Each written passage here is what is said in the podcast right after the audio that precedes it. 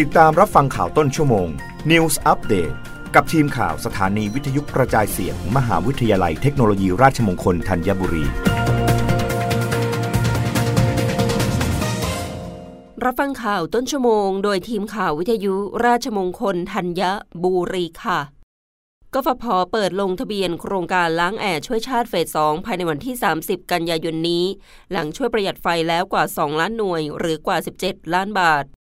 ดร.จิราพร ศิริคำ รองผู้ว่าการยุทธศาสตร์ ในฐานะโฆษกการไฟฟ้าฝ่ายผลิตแห่งประเทศไทย หรือกฟผ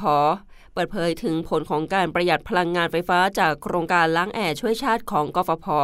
ที่ร่วมกับกระทรวงพลังงาน สมาคมผู้ค้าเครื่องปรับอากาศไทย และผู้ค้าปลีก modern trade ในห้างสรรพสินค้าดำเนินการล้างแอร์ไปแล้วกว่า 15,000 เครื่อง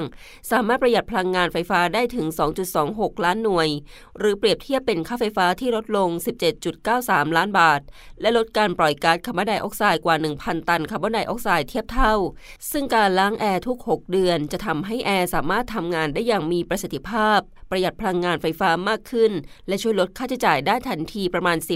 10%ทั้งนี้ผู้ที่สนใจเข้าร่วมโครงการล้างแอร์ช่วยชาติเฟส2เพื่อรับส่วนลดค่าล้างแอร์ 300 บาท จนกว่าจะครบ 20,000 สิทธิ์ สามารถลงทะเบียนรับสิทธิ์ณห้างสรรพสินค้าที่เข้าร่วมโครงการได้แก่ Home Pro Power by The Mall The Emporium สยามพารากอนและ Blueport ภายในวันที่ 30 กันยายน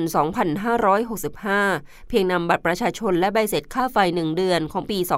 2565 เพื่อใช้เป็นหลักฐานในการรับสิทธิ์จำกัดครัวเรือนละ 1 สิทธิ์ต่อการล้างแอร์หนึ่งเครื่อง โดยต้องไม่เคยได้รับสิทธิ์จากโครงการล้างแอร์ช่วยชาติเฟสหนึ่ง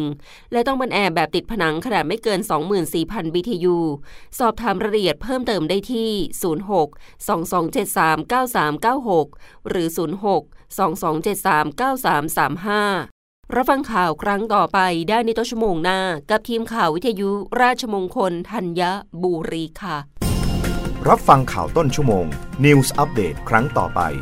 กับทีมข่าวสถานีวิทยุกระจายเสียง มหาวิทยาลัยเทคโนโลยีราชมงคลธัญบุรี